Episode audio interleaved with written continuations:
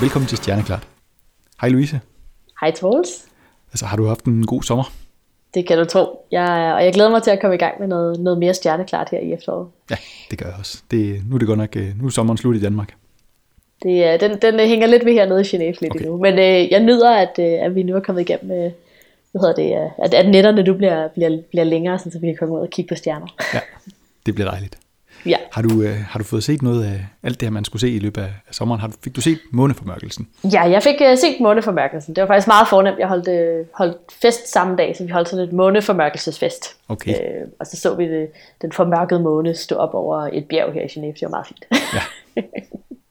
Men udover det har jeg også fået set en masse øh, hvad hedder det, stjerneskud her hen over sommeren. Sådan. Jeg har simpelthen gjort det til en regel, at hver gang jeg er ved et teleskop, og jeg observerer, og jeg er så nødt til at være vågen hele natten, så skal jeg se mindst et stjerneskud, før jeg kan gå i seng. Yep. Øh, og det er gået meget godt, så det betyder, at jeg har set, øh, jeg har set øh, over 30 stjerneskud her hen over sommeren. Jeg er meget Okay. stolt af mig selv. Ja, det synes jeg også, det lyder imponerende. Det kan, der kan jeg ikke helt være med. Ja. Hvordan var øh, måneformørkelsen ellers fra, øh, fra Aalborg? Uh, jamen, jeg var faktisk ude i en svensk skov på, den, øh, den dag, så øh, jeg fik faktisk ikke set den. Ah, Ja. Sådan er det jo. Det, det var også svært for at få for øje på hele vejen der. No. Ja. Ja, så det, det må blive næste gang. Desværre. ja. Der går heller ikke så lang tid, kunne Nej, det er det. Ja, det er jo ved at være lang tid siden, vi har optaget, og der, der er sket en, en hel masse sådan på, på nyhedsfronten, og vi kunne jo faktisk lave et helt afsnit kun med, med nyheder. Men øh, det gør vi nu altså ikke. Nej, vi må, vi må begrænse os, Troels. Ja, vi prøver, vi prøver sådan lige at tage nogle af de, de vigtigste, og så lige øh, komme med et sådan kort, øh, en kort opsummering af dem. Øh, og den første, det er sådan en, en ret øh, trist nyhed, synes jeg. Øh, det er, at øh, vi ikke har hørt noget fra Opportunity Rover på Mars siden øh, midten af juni. Øh, der var nogle voldsomme øh, øh, støvstorm, der gjorde det umuligt at kommunikere med Opportunity. Øh, fordi, måske fordi, at øh, solpanelerne de blev dækket af støv. Øh, NASA de forsøger stadigvæk at få kontakt, øh, men det ser ikke sådan rigtig godt ud. Øh, lige nu der er der planer om at fortsætte frem til slutningen af januar 2019, øh, og hvis der ikke er kontakt der, så er det slut med Opportunity. Øh, og jeg var lige inde at tjekke nu her, og vi har sådan for ganske nylig passeret øh, 100 øh, sols øh, uden at have kontakt til Opportunity, og det er jo, øh, hvad hedder det, ja, dagen på, på, på Mars, der hedder sådan. Så ja. Ja. det er jo sådan lidt en, et, øh, et trist jubilæum. Men øh, ja, vi krydser fingre for, at, øh, at der stadigvæk kan nå at ske et eller andet, så at vi får kontakt med Opportu- Opportunity igen. Ja, ja, ja. ja og ellers må man sige, at den har, den har gjort det fint siden. Ja. Så, så det er også okay, hvis, der ikke, hvis der, den ikke kan mere. Ja, den var over, over sidste salgsdato, men øh, den har gjort det godt. Ja, det må man sige. Vil du, øh, vil du tage den næste? Ja, altså, vi har jo snakket, snakket om James Webb Space Telescope Vi har før. lige nævnt det. Vi har nævnt det et par gange. Ja. Og nu er James Webb altså blevet udsat øh, igen igen. Og den her gang, der bliver det hele vejen ind til, øh, til marts 2021. Så det var sådan, øh, øh, for et halvt års tid siden, der blev den udsat med et år. Og, og nu er den så sådan blevet udsat med, med et år mere. Ja. Øh, og det er jo, det er jo sådan lidt, lidt træls, men jeg vil sige sådan i det astronomiske samfund, så tror jeg stadig, vi er meget optimistiske, og vi glæder os meget til, at det bliver, det bliver sendt op. Ja. Øh, og det, det handler om, det er selvfølgelig, at, øh, at man skal gøre det rigtigt den første gang. Vi får ikke nogen, øh, sådan, der er ikke nogen øh, øh, om, omforsøg igen. Nej. Så, så det handler simpelthen om, at de vil have helt styr på, at, øh, at solsejlet det kan blive foldet fuldstændig ud, der, der bliver sendt op, blandt Ja. andet. Øh, Der har været sådan en del fejl, der er blevet øh, peget ud. Så marts 2021, så, ja. så krydser vi fingre. Jeps. Vi vil hellere have noget ordentligt op, end, øh, end noget, som bare skal gå stærkt. Lige præcis, lige Ja. præcis. Nå, jeg har også, øh, der er også nogle gode nyheder med. Og det er, at øh, Parker Solar Probe den blev opsat den 11. august fra øh, Cape Canaveral, og er på vej til at gøre os klogere på vores egen øh, sol. Øh, Den øh, når frem til solen i november, hvor den vil undersøge solen øh, øh, 6 millioner kilometer fra solens overflade, og kommer til at flyve gennem solens øh, corona øh, for første gang. Så det bliver spændende, og der kommer vi nok også til at snakke lidt mere om, om solen og Ja. om øh, Parker Solar Probe. Yes, det bliver, det bliver super spændende. Det er en helt vildt fed mission. Ja. Og apropos missioner, Så har vi øh, fået øh, den her øh, exoplanet-mission, øh, som blev sendt afsted for ja, her i år, som hedder TESS. Øh, den er så kommet med sine første planetkandidater. Mm. Øh, og det er sådan, de er ikke øh, offentlige nu, så det er ikke noget, der er blevet sendt store øh, pressemeddelelser ud om, men det er noget, alle os forskere, vi, vi er meget glade for. ja. Så det er sådan, for to-tre uger siden fik øh, vi den første sådan, øh, sådan gruppe af mulige eksoplaneter, dem fik vi leveret. Der var 73 af dem, og lidt mere end 10 af dem var allerede kendte planeter. Øh, men, men det er så ret spændende, at vi så muligvis har sådan 60, øh, omkring 60 nye planeter, vi skal, vi skal til at finde. Ja. Øh, og det der med test, det er, at den øh, observerer et, øh, et felt på himlen i, skal jeg til at se, mig om, i cirka en måned, og så bevæger den sig selv til det næste, det næste område på himlen, mm. altså observerer sig også der en måned. Så det vil være sådan fra nu af og de næste to år, så hver måned kommer vi så til at få sådan en, øh, en bunke exopla- mulige eksoplaneter øh, leveret til os. Ja. Øh, så, så det er rigtig, rigtig spændende. Men det er jo selvfølgelig sjovt at arbejde med de allerførste. Og det er sådan, at det, den her uge, hvor vi optager Troels, der har vi allerede fået de to første planeter, der er blevet øh, bekræftet med test. Så den ene af dem er, er øh, en øh, sådan en planet, der er lidt større end vores egen jord. Ja. Øh, som er i et orbit eller et kredsløb rundt omkring sin stjerne på kun 11 timer. Så det vil sige, at hver 11. time, så er den her planet altså susset en hel vej vejen rundt. Ja. Hvilket i sig selv er øh, ja, ja. øh, meget, øh, meget overraskende, vi har aldrig fundet en planet, der har så... Man kan dårligt nok øh, nu blive øh, ædru øh, på øh, nytårstogmændene. Lige præcis, ja. lige præcis. Øh, og det er faktisk sådan, man regner med de her planeter, der er så tæt på deres øh, værtsstjerner, at de på en eller anden måde sådan er blevet øh, låst til deres stjerne, sådan, så de altid har den samme side, der vender mm. ned mod stjernen. Og, så det er også igen en af de der planeter, der har evig mørke på den ene ja. side. Muligvis, muligvis. Vi ved det jo selvfølgelig ikke helt øh, 100% lige præcis for den her. Nej, okay. øh, og så den anden planet, man har fundet, er en, øh, en superjord. Så det er sådan en øh, planet, der er omkring øh, dobbelt så stor som, øh, som jorden. Og sådan nogle planeter, de er ret mærkelige, fordi vi har ikke nogen af dem i vores eget solsystem, men de er utrolig, øh, øh, de virker til at være, være, være meget normale øh, mm. ude i resten af universet, så dem finder vi rigtig, rigtig mange af i øjeblikket. Okay. Øh, men det cool ved den her planet, det er, at den er omkring en stjerne, der er så lysstærk, at man faktisk kan se den med det blotte øje. Så det er, man kan gå ud og, og finde på nattehimlen, og så lige pege op og sige, den der, den har en planet omkring sig. Ja, okay. Nå, det må du, det må du vise mig en dag. Ja, det, ja. Det, det lover jeg. Jeg har faktisk ikke helt selv styr på, hvor den er henne, men vi kan ikke se den fra Danmark af, for det er Nå, på okay. den sydlige halvkugle. Okay. Ja. Øh, så ja, så øh, jeg lover næste gang vi optager, så kan jeg fortælle, sikkert fortælle om endnu flere nye øh, testplaneter. det lyder godt. Det lyder til, at det bliver sådan en, en fast øh, følgetong i, i, igennem den her sæson. Ja, ja, ja. Og det, der er lidt specielt i øjeblikket, det er, at vi får planeterne sådan lidt øh, på sådan en... Øh, øh, sådan lidt eksklusiv basis, eller hvad det hedder. Så det er kun nogle bestemte, øh, man skal skrive op til at få lov at få information om de her kandidater. Mm. Øh, fordi det ikke er sådan helt offentlig øh, data, øh, offentliggørelse, vi har gang i endnu. Øh, så til januar næste år, så kommer alle planeterne sådan til den brede befolkning, så kan alle gå ind og se, hvad der er der. Okay. Øh, og så derefter, så kommer det så til at være alle planeterne, som alle har adgang til hele tiden. Men i øjeblikket er de sådan lidt, øh, øh, lidt forsigtige med deres data. Vi skal lige være helt sikre på, at vi, vi forstår, hvad det er, vi kigger på, tror jeg. Ja, okay. Spændende.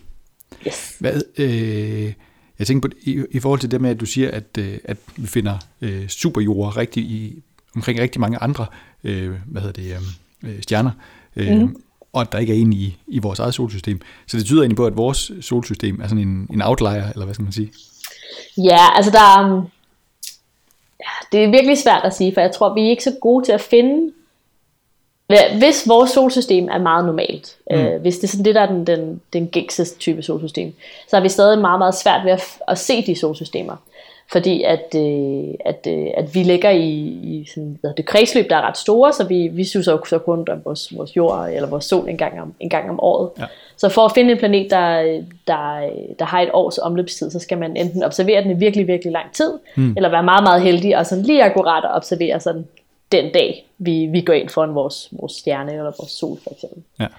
Øh, så det er virkelig svært at vide. Altså alle de solsystemer, vi kender nu, eller hvad det er, ekstra, hvad det er, exoplanetsystemer, vi kender nu, er meget forskellige fra vores eget solsystem, fordi vi finder dem i sådan nogle meget, meget korte kredsløb, altså helt ned til 11 timer, som ja. vi sagde før. Ikke? Jo.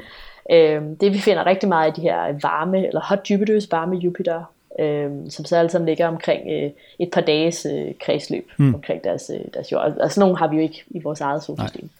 Så det er lidt svært at sige. Øh, jeg tror, at min, min sådan fornemmelse med det, det er måske ikke så videnskabeligt, men min intuition siger, at, at der er noget, der tyder på, at, sol, eller at planetsystemet bare er meget, meget forskellige. Mm. Så der er virkelig mange forskellige typer derude, kunne jeg forestille mig. Ja, og man kan sige, øh, i og med, at øh, test kun observerer øh, det samme øh, område på, på, på nattehimlen en, en måned ad gangen, gør vel også, at man, man vil, skulle vel være meget heldig, hvis man kunne opdage øh, et solsystem som vores med den. Altså som du siger, det med, at det skulle passe lige med, at, at vi passerer forbi, øh, forbi øh, solen. Ja. ja, ja, lige præcis. Så det er tester sådan meget optimeret til at finde øh, planeter, der er i korte kredsløb omkring deres stjerner. Ja, okay. Så, men ja, men det har også, jeg vil sige, det har noget, både noget med det at gøre, men det har også noget at gøre med sandsynligheden for, at man går ind for, altså øh, test bruger den her øh, transitmetode, vi mm. har talt om før. Øh, og for man, man ser en transit, altså for at planeten går ind for en stjerne, så er man jo nødt til at have sådan, øh, alting skal være legnet op, så at sige, ikke? Ja. så man skal, ge, hvad det, geometrisk set, så skal planeten gå ind for en øh, stjerne. Og det er sådan, at jo længere væk du er fra din stjerne, øh, så gør din øh, sandsynlighed for en transit, den går ned, sådan helt fantastisk.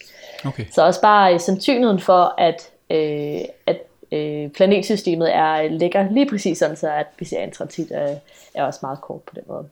Ja. Så det er, lidt, det er lidt tricky at finde, finde noget, der har en omløbstid på, på mere end øh, 10-20 dage er faktisk øh, utrolig svært. Man skal ja. kigge på rigtig, rigtig mange stjerner. Ja, over lang tid. Ja, ja, ja, det var sige. Så en ting, jeg arbejder med, det er noget, man kalder for monotransit. Så hvis man nu har en, en masse data, og man, øh, lad os sige, vi i alt det her data, du har en hel måned for eksempel, mm. hvor du hvor du øh, monitorerer den samme stjerne, og du måler lys, hast, eller lysstyrken af den. Øh, så lad os sige, at du kun har én transit i hele den øh, række af observationer. Øh, så arbejder jeg på et, på et øh, projekt, hvor vi kan finde ud af, hvis vi nu ser sådan en monotransit, øh, mm. om vi så kan finde ud af, om, om kan vi sådan genobservere den øh, planet for eksempel, og se om vi kan finde den næste transit øh, et år senere for eksempel. Ja. Men det er utroligt tricky. ja, det, det vi, har, vi, vi, vi har ikke været så succesfulde endnu, men øh, sådan er det jo i starten. ja. ja. Spændende. Det, det var de gode. Yes, ja. lige præcis. Det er meget spændende. Jeg, jeg er meget glad. ja, det fornemmer man. yes. Det næste, synes jeg også, øh, det er også en god en. Det er, at øh, Japans øh, rumagentur JAXA har haft succes med at lande to Robot Explorers på asteroiden Ryugu øh, tror jeg den hedder. Ja. Øh, og hvis man lige helt kort skal sådan ridse op, hvad, hvad den her mission handler om, så er det, at øh, rumsonden øh, Hayabusa 2 blev opsendt i december 2014.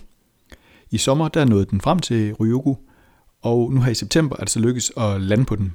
Øh, og nu øh, skal der så øh, skal de fire små øh, rover øh, så foretage en masse øh, forskellige undersøgelser rundt omkring på øh, Ryugu. Og det er ikke dem der er landet endnu, men det kommer de til her øh, ja, over det næste stykke tid. Og så er planen, at øh, Hayabusa 2 skal forlade Ryoko igen i december 2019 med prøver fra asteroiden, og skal så øh, efter planen bringe den øh, retur til jorden.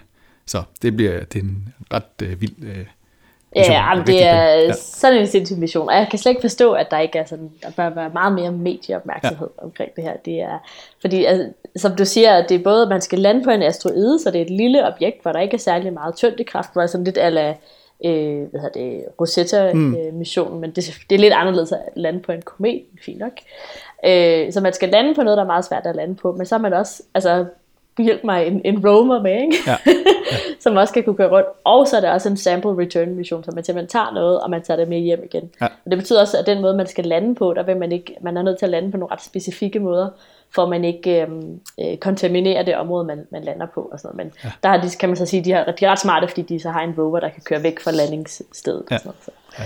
Øh, men ja, det, jeg, jeg, det er sådan ligesom at se en spændende Hollywood-film. Eller ja. Jeg er så spændt på at se, hvordan det her kommer til at, og, og udfolde sig i, i fremtiden. Ja, ja, det er virkelig, den er vild. Øh, og det er, altså det, er, det er første gang, det lykkes at, at lande robotkøretøjer på en asteroide, så det er jo det er fuldstændig historisk. Ja. Altså vi kan bare se, at vi har stadig svært ved at lande på Mars for eksempel. Ja. Så, øh. ja. Det, øh, og det er sådan, hvis man er på Twitter, så kan man, øh, kan man følge dem, at øh, Hayabu Yasa at Jaxa. ja. De, øh, det, de har nogle ret spændende opdateringer, og ja, så nogle rigtig fine billeder. Fine billeder, ja. Ja. Øhm, det, det, det er ret vildt, synes jeg. Øh, mm. Og jeg læste et eller andet sted, at øh, jeg mener, at det er sådan noget med, at, øh, at de kan ligesom øh, springe lidt rundt, eller sådan et eller andet, når de skal flytte sig. Og jeg ah. tror nok, at hver spring vil, mener jeg noget med, et, om, at der kunne være øh, 15 minutter, før de landede igen, fordi at tyngdekraften er så, så svag, at øh, det, det er ret vildt. Ej, hold op. Tænk dig at være den, der skal sidde i kontrolrummet og sende den afsted. Ja. kan man sidde der og vente på, at den lander ned ja. på, ja. på igen. Ja, det er vigtigt. Øh, og så øh, lige en mere med øh, japansk involvering, og så også med, med din favorit, øh, Elon Musk. Yes. Den, øh, gør det helt kort. Den, den 14. september, der annoncerede SpaceX, at de sammen med den japanske milliardær Yosaku øh, Masawa øh, vil øh, flyve øh, en tur omkring månen i øh, 2023 i øh, SpaceX Big Falcon Spaceship. Og øh, ja, det lyder spændende, men øh, ja, lad os nu se, om det holder. Der, der er så mange årstal, der bliver meldt ud, så ja. Ja, lige præcis. Ja. Men, øh, det, det, det lyder spændende. Yes. Det kan være, at jeg tror mere på JAXA den her i sammenhæng, men lad os se. ja, det... jeg vil være glad, hvis de alle sammen når det til tiden. Det er ja. dejligt. Ja. Yep. Det kan være, at vi skal have ind og lave lidt øh, project management på James Webb. ja. I den her episode vil vi fortælle om en af dansk astronomi, og vel egentlig en af dansk øh, videnskab i det hele taget, øh, helt store personligheder. Og en, som kan betragtes som grundlæggeren af moderne observerende astronomi, nemlig øh, Tycho Brahe, som øh, også er blevet kåret som årtusindets skåning. Øh, jeg vil starte med at fortælle lidt om øh, personen Tycho Brahe, og så vil du bagefter fortælle lidt om, om hans øh, forskning. Og ja, selvom at det jo ikke sådan, de to ting de hænger ret godt sammen, så det er ikke sådan, øh, så let at sådan holde det helt adskilt. Mm-hmm. Nej. Ja, hvem var Tycho Brahe så? Han blev født som Tyge Ottesen Brahe den 14. december øh, 1546. Og bare lige for en god ordens skyld, og fordi vi tidligere har talt om tid, så er det ifølge den julianske kalender. og han blev øh, født ind i en, i en adelig slægt øh, på Knudstorp Borg i Skåne, som dengang var en del af Danmark. Øh, fornavnet Tyge er så på et tidspunkt øh, blevet til det latinske Tycho. Som etårig, der blev han øh, adopteret eller bortført af, af sin fars bror Jørgen Bra. Øh, om det er det ene eller det andet, det afhænger lidt af, øh, hvem man spørger. Så det er nok øh, et spørgsmål om ja, øjnene, der ser, om det er det ene eller det andet. Ja. Han voksede i hvert fald op ved øh, Jørgen Bra og hans kone Inger Okse på Tostrup Slot i Skåne. Som adelig der fik han øh, fra han var syv år af latinundervisning, og som 12-årig der blev han indskrevet på øh, Københavns Universitet på jurastudiet. Det var dog astronomien, som sådan virkelig interesserede ham. Og øh, den interesse den blev nok øh, sådan til dels i hvert fald øh, sat i gang af en, da han så en, øh, en delvis øh, solformørkelse, som endda var blevet forudsagt øh, som 13-årig.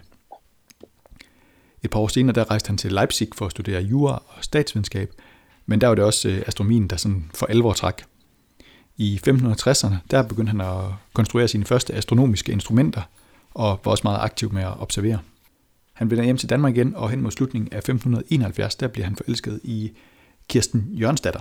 Øh, de mm. blev aldrig kirkelig videt, da Kirsten Jørnsdatter hun var af borgerlig slægt, og Tycho var adelig, så han mistede sine privilegier, hvis de blev gift. Så i stedet for, så blev det, det til det, der hed et morganatisk ægteskab, eller ægteskab til venstre hånd, som det nok, ja, lidt mere, øh, man kender det øh, hvor en øh, adelsmand ifølge dansk lov kunne leve sammen med en borgerlig kvinde øh, som mand og kone i tre år, og derefter så ville det så øh, til sådan øh, juridisk som et ægteskab, men hvor de øh, hver især bevarede deres øh, sociale rang. De levede sammen de næste sådan knap øh, 30 år, indtil Tycho Brahe døde i 1601. De fik sammen otte børn, hvor de seks af dem nåede at blive voksne.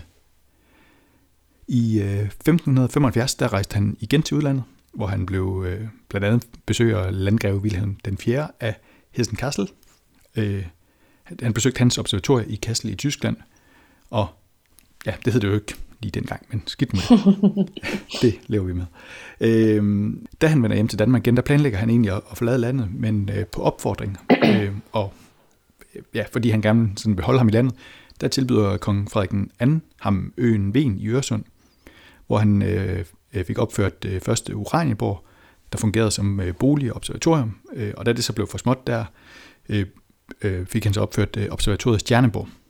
Øh, Uranienborg fungerede også som øh, sådan et øh, forskningscenter, og, øh, og i perioden fra 1576 til 1597, der var det næsten 100 studerende og håndværkere, som øh, havde arbejdet på øh, Uranienborg.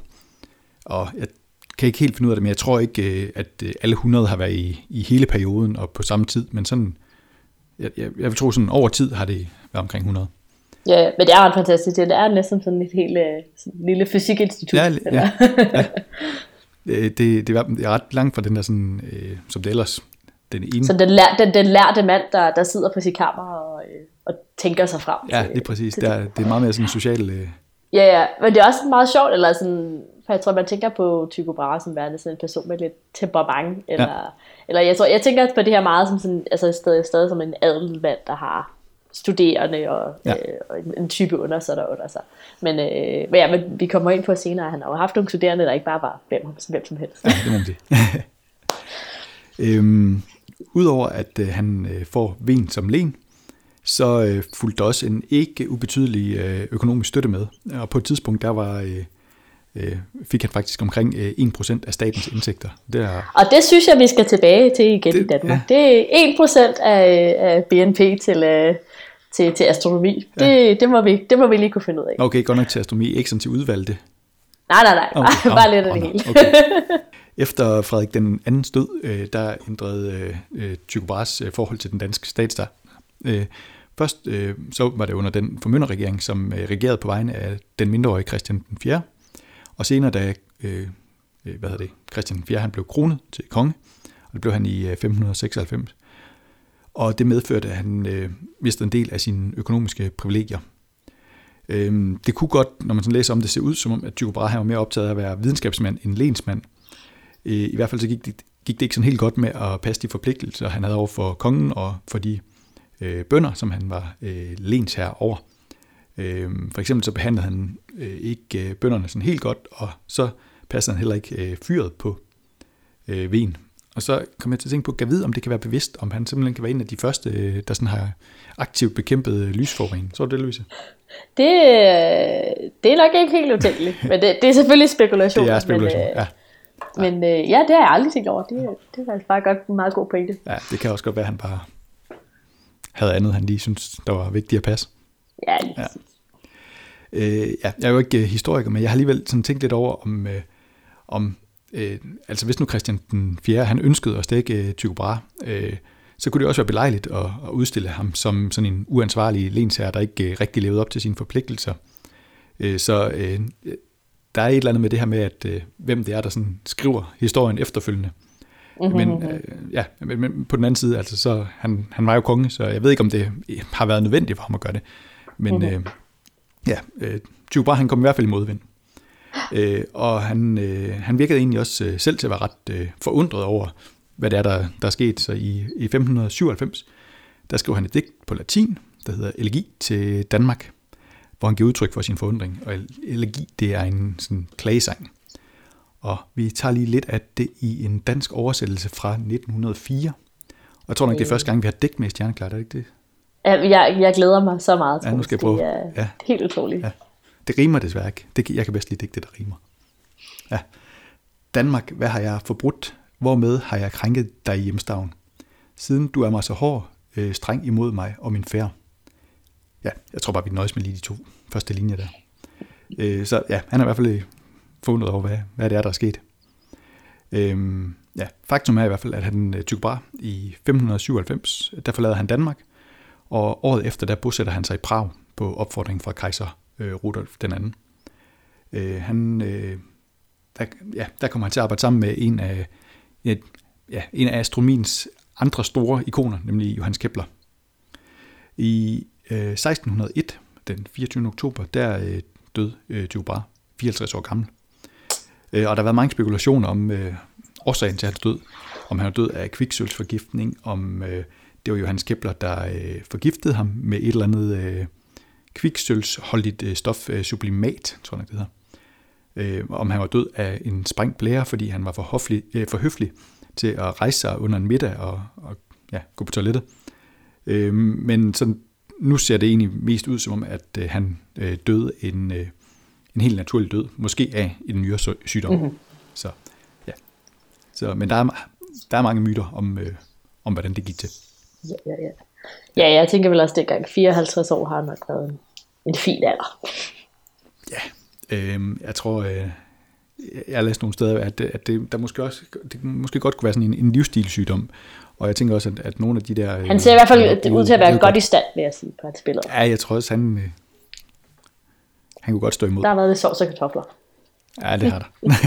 Men jeg vil sige, at selvom han kun blev 54 år gammel, så han, han havde startet sin, øh, sin karriere i en ung alder. Øh, altså, ja. kan det faktisk, jeg synes, jeg har læst, at det var, at han var 14 år, da han startede på universitetet.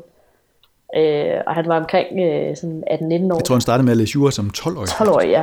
Men jeg har også fået at vide, at det ikke var sådan helt usædvanligt dengang, at hvis man havde et, et kvikt barn, så sendte man dem bare afsted på universitetet, når yes. de var blevet konfirmeret. Ja. så kan man godt få lidt mindre værkskomplekser, som en 30-årig, der er ved at lave sin PhD stadig. ja. Så, men altså, noget af det, der er så trist ved, ved Tycho Brahes død til gengæld, og det har jeg først fundet ud af i dag, det var, at han døde kun 9 år før teleskopets opfindelse. Så hvis mm. han bare lige havde holdt ud lidt længere, så, øh, ja, så spare lidt på de sovs og kartofler. Så kunne han faktisk have fået at vide, at han, han var helt gal på den. ja. øh, men det kommer vi tilbage til senere. Fordi noget af det, der er... Så, så i mit hoved, så er Tycho Brahe, han er sådan en af de fire store klassiske astronomer. Så det er, øh, hvad hedder det, øh, øh, Copernicus, som var hans, hans, hans foregående, kan man sige. Copernicus døde øh, et par år før øh, Tycho Brahe han blev født. Og så er der så Tycho Brahe, som så mere eller mindre bliver øh, efterfulgt af Kepler og Galileo Galilei, som sådan kommer lige, de overlapper lidt mere. Øh, men, men i mit hoved, så er det de fire store øh, astronomer, der sådan lidt har lagt fundamentet i, i det, der er moderne astronomi i dag. Hmm. Øh, og det, som Tycho Brahe gjorde, var, at han, han var en, en videnskabsmand i den her overgangstid fra øh, som vil jeg kalde det for hokus pokus, men hvor videnskab måske lidt mere havde været en, en filosofisk øh, disciplin til at være mm. en empiridrevet videnskab. Øh, I ja. hvert fald når det kom til astronomi. Øh, så ja, som sagt, så øh, han levede ikke, øh, mens der var teleskoper, så han var jo nødt til at kunne studere i nattehimlen på andre måder. og der kan man så selvfølgelig bruge sine, sine øjne, Øh, og det gør, gør han for eksempel i, øh, blandt andet i øh, 1572, hvor han ser i det, han, en, han kalder for en ny stjerne på himlen. Så han står simpelthen udenfor, og så mens han kigger op, så, så ser han en stjerne på himlen, han ikke har, har set før. og han, han tjekker alle sine, sine noter, og, og er sikker på, at der ikke var en stjerne der, han bare har glemt. og den kalder han så for Stella Nova, den nye stjerne. Men senere hen har man så fundet ud af, at det var en, en supernova, som er blevet hvad hedder det, rapporteret fra flere forskellige steder i verden. Øh, han prøvede på at måle parallaksen til den her øh, supernova, så altså han prøvede på at måle en afstand til den, eller se, at øh, øh, positionen af den skulle ændre sig sådan hen over øh, årstiderne, for eksempel på himlen. Det har vi talt om. Ja.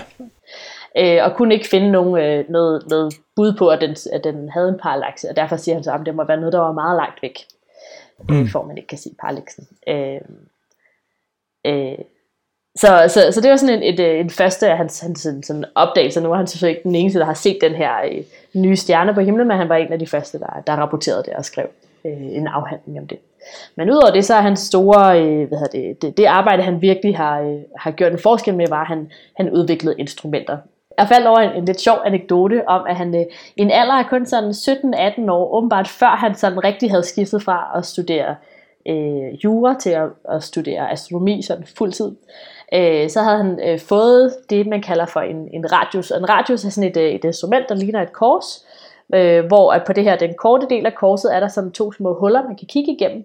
Øh, og så kan man øh, hvad hedder det, bevæge den korte pind, den kan man bevæge frem og tilbage på den lange pind, så at sige.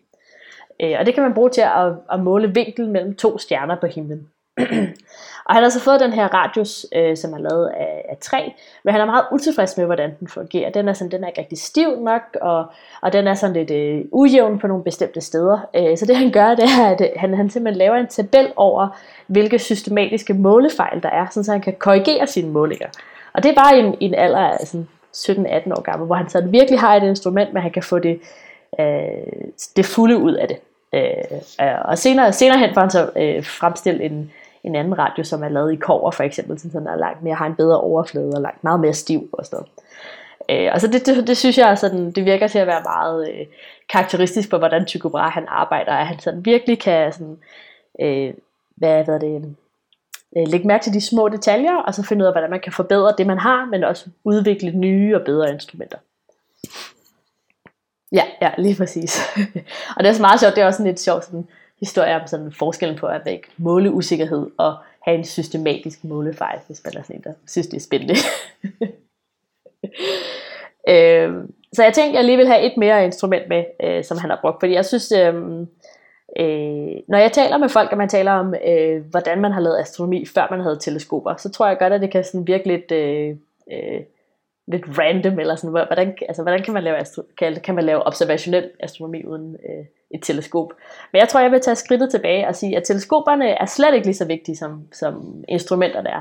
For os så er et teleskop, det er bare en, det er en stor spand, man bruger til at samle lys med. Men det, hvad man gør med det lys i sidste ende, der er vigtigt. Øh, så derfor så, vi har, vi har alle sammen vi har instrumenter, der sidder på teleskoperne, og dem kan man så bruge til at tage et billede med, øh, sådan så man kan finde ud af præcis, hvor på himlen øh, en stjerne er, for eksempel en galakse er, eller hvordan en galakse ser ud. Øh, så det er sådan på en måde at tage noget lys, og så vil vi gerne oversætte det til et koordinatsystem, hvis der vi gerne vil vide, hvor på himlen det er henne. Øh, og vi kan mm. selvfølgelig også gøre andre ting med vores instrumenter i dag. Øh, så man skal tænke på Tycho Brahes øh, instrumenter som instrumenter, der, hvor, øh, hvor øh, teleskopet er hans øjne simpelthen. Så det er hans øjne, der fanger lyset, men det er instrumentet, man kan bruge til at, og, øh, at lave de her observationer om til et eller andet målbart til nogle tal, man kan skrive ned i en bog. Øh, og et af de instrumenter, det er en meridian, og der skal man forestille sig, at øh, at man tager det, der hedder meridian, meridianlinjen, det kan jeg virkelig ikke finde at sige. Men meridianlinjen, det er en linje, der går fra, fra zenit, så det er lige over ens hoved, når man står op, mm. og så går den ned, stik syd ned til, uh, til, uh, til horisonten. Så. Uh, og det, den linje, det er en linje, der sådan, kan man sige, den er fast, den, den bevæger sig ikke nogen steder hen. Og så kan man så stå om natten og uh, måle bestemte stjerner, hvornår de passerer den her meridianlinje. Ja. Øh, og hvis man har et ur med sig, så kan man måle øh, præcis, hvornår de gør det, og så kan man også måle, øh, hvor højt på himlen de passerer den her meridianlinje. Og det er så mm. øh, en passage, der vil ændre sig hen over tid og øh, årstid for eksempel. Det er en måde, man kan se, at hvis du venter et, venter et helt år, jamen så, øh, så passerer den her bestemte stjerne, så passerer den igennem øh, meridianen på det samme tidspunkt, som den gjorde præcis for et år siden. Øh, så det, det kan man sige, det er et instrument, man kan bruge til at måle stjernernes bevægelse på himlen, og man kan også bruge det til at måle deres øh, relative positioner. Så man kan se, lad os sige, hvis man har en stjerne eller en planet, der flytter sig rigtig meget i forhold til de andre stjerner, så kan man så se, at den passerer linjen øh, på et tidspunkt, der ikke rigtig stemmer overens med, hvornår de andre passerer linjen, hvis det giver mening. Hmm. Øh, så det er et meget simpelt instrument, men øh, Tycho Brahe han, øh, han, han udviklede det her i, øh, i, sådan en, i sådan en grad, at han havde instrumenter, der var lige så store som et, et helt rum, øh, som skulle have op til flere mennesker til at, øh, og, og, hvad det, at bruge det for eksempel. Så han havde sådan en, der, en, der sagde, at nu er stjernen, der er en anden en, der målte, øh, hvor højt på himlen var, og så en tredje, der skrev ned, hvad klokken var for eksempel. Ja, okay. så det er sådan en menneskecomputer nærmest, det er meget, meget ja. interessant. Øh, og det er faktisk lidt sjovt, at øh, et af de problemer, han havde, det var, at for at bruge en meridian, så skal man også have et ret præcist ur. Øh, og det er faktisk op ja. til langt op i, øh, i, øh, hvad det, i 1600-tallet, der brugte man faktisk øh, stjerners bevægelse på himlen til at kalibrere uger med, fordi at man kunne måle det mere præcist, end man kunne måle et mm. døgn på. ja, okay. Øh, så, så jeg tror, når der man taler om, hvad, hvad Tycho Brahe har, bidraget med som videnskabsmand. Så det er meget sådan en, en paradigmeskift i, at man går hen mm. til at, at, at måle ting, og så holder man det op imod de teoretiske modeller, man har. Og så er der sådan den anden del af det, der er sådan meget altså, instrumentudvikling, sådan super detaljeorienteret, øh, hvilket jeg synes er helt vildt fedt, fordi på mange måder så er det meget det, jeg laver til daglig. Øh, men det er måske også sådan lidt, øh, det kan også godt blive sådan lidt tørt, hvis det er, det kun er det, man taler om. Men en anden sjov ting, jeg, jeg stødte på, det er faktisk, at han lavede en tabel over, nej, nu skal jeg tage et skridt tilbage. Han, øh, han lavede en tabel over en effekt, der hedder atmosfærisk diffraktion. Så det er sådan, at hvis man har en stjerne, eller en måne, eller solen for eksempel, der er meget lavt på himlen, så det lys, der bliver sendt ud fra, eller sendt ud fra stjernen, det bliver afbøjet i vores horisont, eller i vores atmosfære. Mm. Og fordi man kigger igennem mere atmosfære, når man kigger hen mod horisonten, øh, så, så bliver det så afbøjet mere, end hvis man kigger på en stjerne, der er lige oppe i zenit over ens eget hoved. Øh, og Tycho Brahe, han lavede simpelthen en, øh, en, øh, en tabel, der, der kalibrerede sådan, om hvis stjernen er så langt nede på himlen, så er det faktisk øh, den her øh, position, der er dens, dens øh, rigtige position, altså dens, øh, dens virkelige position for eksempel. Ja, okay. Øh, og det er sådan, øh, altså nu, vi bruger ikke hans kalibreringer stadig, men det, det er en type kalibreringer, vi stadig bruger som øh, astronomer i dag, når der vi skal måle øh, positioner af stjerner meget præcist. Så, så tager vi også øh, højde for, øh, hvor langt nede på himlen de er, sådan, så vi kan korrigere for diffraktionen i atmosfæren. Så har ligesom lagt grunden til Ja, det. lige præcis. Eller grund for det. Ja, ja, og jeg synes bare, det er fantastisk at tænke på, at man har kunne gøre det øh, med så simple, øh, simpelt udstyr, som man havde det med. Ja, ja det, er, det må man sige, det går nok imponerende at have gjort det i, i, i, i 1500. Ja, ja, lige præcis. Så jeg tror, øh, selvfølgelig det, der er lidt interessant ved Tycho Brahe, det var, at han var en fantastisk videnskabsmand, og jeg tror, han var meget, øh, øh, han, han arbejdede på en meget øh, interessant måde, og han, han, han gjorde virkelig ting på en, øh, på en helt anderledes måde, end der var blevet gjort før det, og det var et meget et stort paradigmeskift. Men på trods af det, så troede han stadig ikke på, at solen var i centrum af, af solsystemet. øh, hvilket Nej. er sådan lidt en, en, en, sjov, øh, en sjov ting. Men han Tycho Brahe havde sit eget øh, øh, tykoniske system, øh, øh, eller sådan en idé om, hvordan øh, solsystemet var. Og det er sådan lidt et kompromis mellem øh, det, hvad hedder det heliocentriske solsystem, så hvor man har solen i midten, og så det øh, Mm. ptolemæiske solsystem, hvor man har, eller planetsystem, skal man måske kalde det, hvor man så har jorden i midten, og øh, både solen og planeterne omkring sig. Så det øh, Tycho Brahe, han forestillede sig, det var, at man havde jorden i centrum, hvor øh, månen suser rundt omkring, og så suser solen så også rundt om, om både månen og, og, øh, og jorden. Og så alle de andre planeter, de suser sig rundt om, om solen.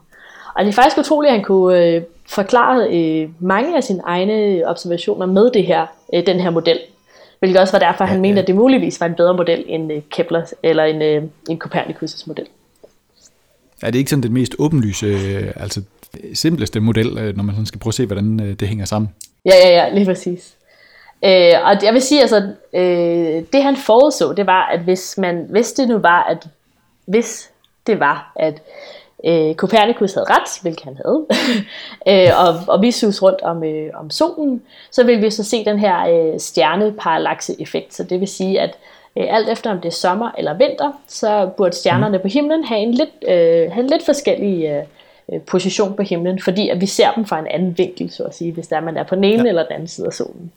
Øh, og han prøvede på at måle den her parallakse, og han øh, kunne ikke finde nogen, og så sagde han, så må det jo være, øh, være jorden, der er i centrum. Så øh, det kan, jorden kan ikke bevæge sig i forhold til stjernerne.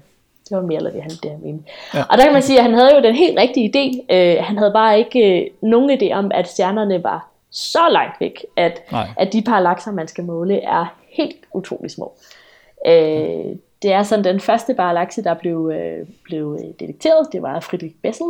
Den har en parallakse på 0,3 øh, buesekunder. Og det er sådan, at buesekund, det er, får man, hvis man tager et, øh, en grad på himlen. Så en grad på himlen er meget, meget lille. Øh, månen er cirka en halv grad. Så man tager en grad på himlen, den deler man op i 60 minutter. Og så hvert af det minut, det deler man op i 60 sekunder. Og så er det så en tredjedel af de sekunder. Øh, så det er en utrolig lille grad, man skal måle for eller øh, sådan, sådan øh, ja, øh, vinkel på himlen, man skal kunne måle for at, måle de her parallakser. Ja, og det, det har han selvfølgelig ikke haft værktøjerne Nej, til. lige præcis. Det har man ja. faktisk brug for et, øh, et teleskop til at kunne gøre. Ja. Og det var først, til, det var først op i, øh, altså i det 1838, at man kunne måle den første parallakse af en stjerne. Så han var, han var lige øh, øh, 300 år før sin tid. Ja. Øh, men det vigtige i Tycho Brahes obs- observationer, det var, at han gav dem til Kepler, og de var instrumentale i Keplers arbejde med at øh, komme med sin lov om, øh, om planeternes bevægelse. Så Keplers første, anden og tredje lov, som er øh, sådan nogle ligninger, som jeg bruger i næsten hver dag, når jeg går på arbejde. Altså ikke, jeg sidder ikke og skriver dem ned, men jeg bruger dem i, i mine resultater. Øh, ja. Og det, var, det, det kunne han kun gøre, fordi at uh, Tycho Brahe havde, havde målt, uh, hvad det, observeret Mars og Mars' uh, bevægelse hen over himlen uh, til meget stor præcision. Mm. Øh, og så kan man så sige, som jeg sagde før, at i 1610, der uh, uh, kunne Galileo så observere Venus, og han kunne se, at uh, Venus har faser alt efter, uh, hvornår på året man, man observerer den. Og det, kan, det betyder så, at Venus bevæger sig på en eller anden måde i forhold til solen, og vi bevæger os i forhold til Venus og så videre, så videre. Øh, Mm. og det var så kun ni år efter Tycho Brahes død, så det havde altså været meget fedt, hvis han lige kunne, kunne have været Kunne der, det og kunne have fået at vide, at han, han havde taget fejl. Ja. Så, øhm, så det er det, jeg vil sige, der er sådan de uh, hovedværkerne i, uh, i, i Tycho Brahes videnskabelige liv, og hans, uh, den uh, arv, han efterlod sig. Det var hans uh, utroligt detaljerede observationer, og man øh, man brød med det her paradigme om, hvordan man, at man, man var nødt til at basere sine modeller på, på noget observationelt, eller i hvert fald holde dem op imod noget observationelt. Ja. Ja, det er fascinerende at tænke på, hvad, hvad der sådan ligger i 250-300 øh, år ude i fremtiden, som, som vi går rundt og tror, men som vi bare ikke har øh, redskaberne til ligesom at, at måle på endnu. Ja, ja, ja, det er ja. helt fantastisk. Og, og tænk på, at altså, ja, en mand i 1500-tallet, som så stadig, øh, altså, at han har lavet et stykke arbejde, man stadig kan rende rundt og, og diskutere i det, ja. og snakke om i det. Det er ret utroligt. Ja, som stadig er relevant. Ja, ja, ja. ja.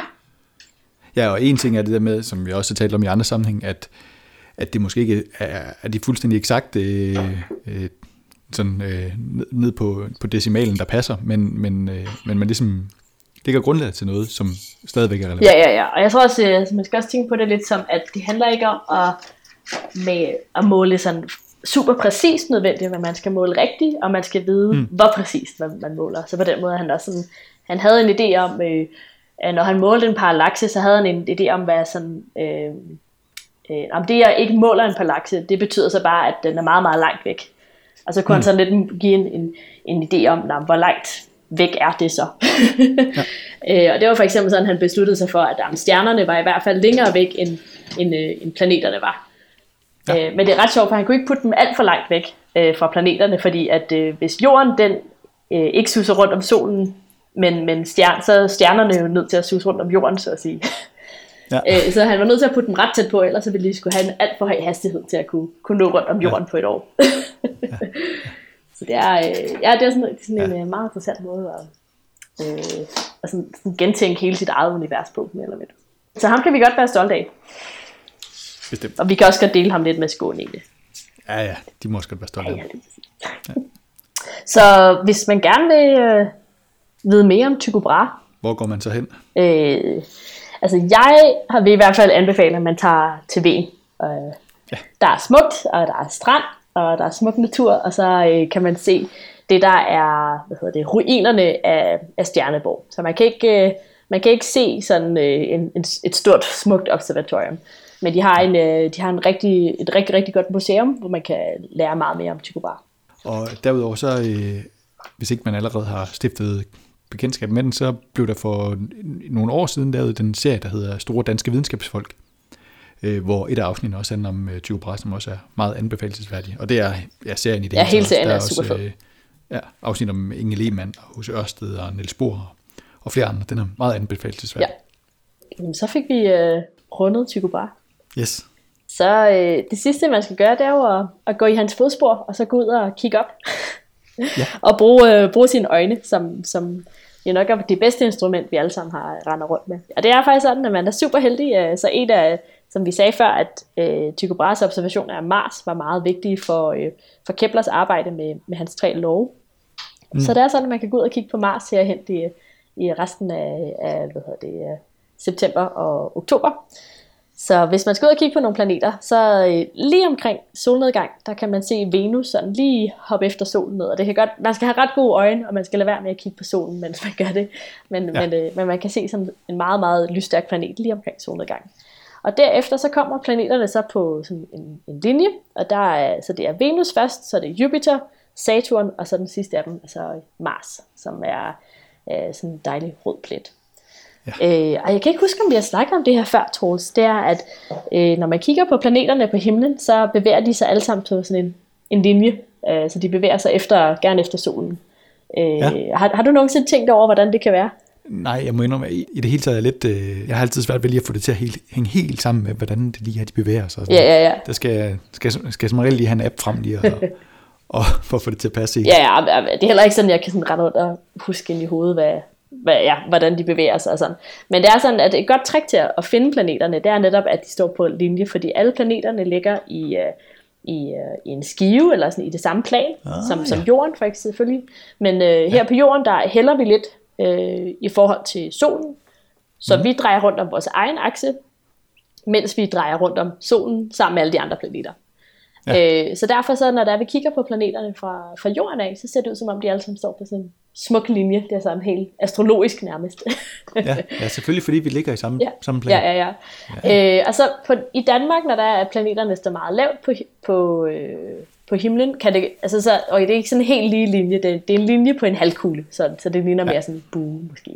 Hmm. Øh, men det er meget fedt, hvis man sådan holder øje med dem sådan under solnedgang, og man kan se, der sådan kommer sådan nogle meget lysstærke stjerner, der følger efter solen i sådan en meget direkte linje. Så er det, så er det planeterne, man har gang i. Så det vil jeg anbefale ja. folk at ud og, gøre, det er godt. og kigge efter. Ja, jeg har taget, og det er endnu en øh, første gang i Stjerneklart, øh, en kunstudstilling har jeg taget med. Og det er øh, på Louisiana, der er der en øh, stor udstilling om månen øh, med mere end øh, 200 værker. Det er både kunst og film og musik og litteratur og, og flere andre sådan genre, der handler om øh, månen, både i kunsten og i kulturhistorien.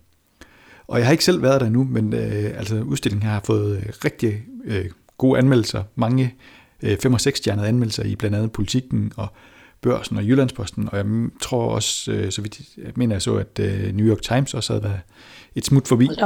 Øh, så øh, det, det krydser meget fingre for at, at nå og at få den set. Øh, den er der til en gang i januar. Den har jeg i hvert fald tænkt mig, at jeg skal omkring at se. Det lyder super. Det kunne være sådan en god øh, juleudflugt. Jeps, lige præcis. Ja, og så øh, lige til, til allersidst, inden vi er færdige for i dag, så øh, inden vi gik i gang med optag, der prøvede jeg lige sådan for sjov at, at, at søge på Stjerneklart på, på Facebook. Og, og på vores øh, Facebook-side, der har vi 98, øh, som synes godt om Stjerneklart, og det er vi rigtig, rigtig glade for, øh, for alle sammen. Øh, men så opdagede jeg også, at der er kommet en norsk side til, som hedder Stjerneklart. Øh, men det er, øh, det, det er et sted, der holder, afholder kurser i astrologi. No! Og de har altså øh, 151, der synes godt om den. Øh, og der er altså så meget konkurrencemenneske, at øh, dem kunne jeg altså godt tænke mig, at, øh, at hvis vi, vi kunne overhale dem. Så øh, hvis, hvis øh, der sidder nogle lytter, som ikke øh, allerede øh, følger os, så øh, vil vi sætte rigtig stor pris på at, at få dem med ombord. og vi er ikke sådan nogen, der, der spammer dig i tid og utid. Så det, det er kun lige, øh, når der er et nyt afsnit parat, eller hvis der er et eller andet øh, rigtig, rigtig vigtigt, som øh, du bare ikke må gå glip af, så, så skriver vi. Det var bare lige sådan en, en lille opfordring. Yes, lige præcis. Hjælp os med at, at, at defeate astrologien. ja, det var vist det. Tak for i dag, Louise. Tak. Tusind tak, Troels.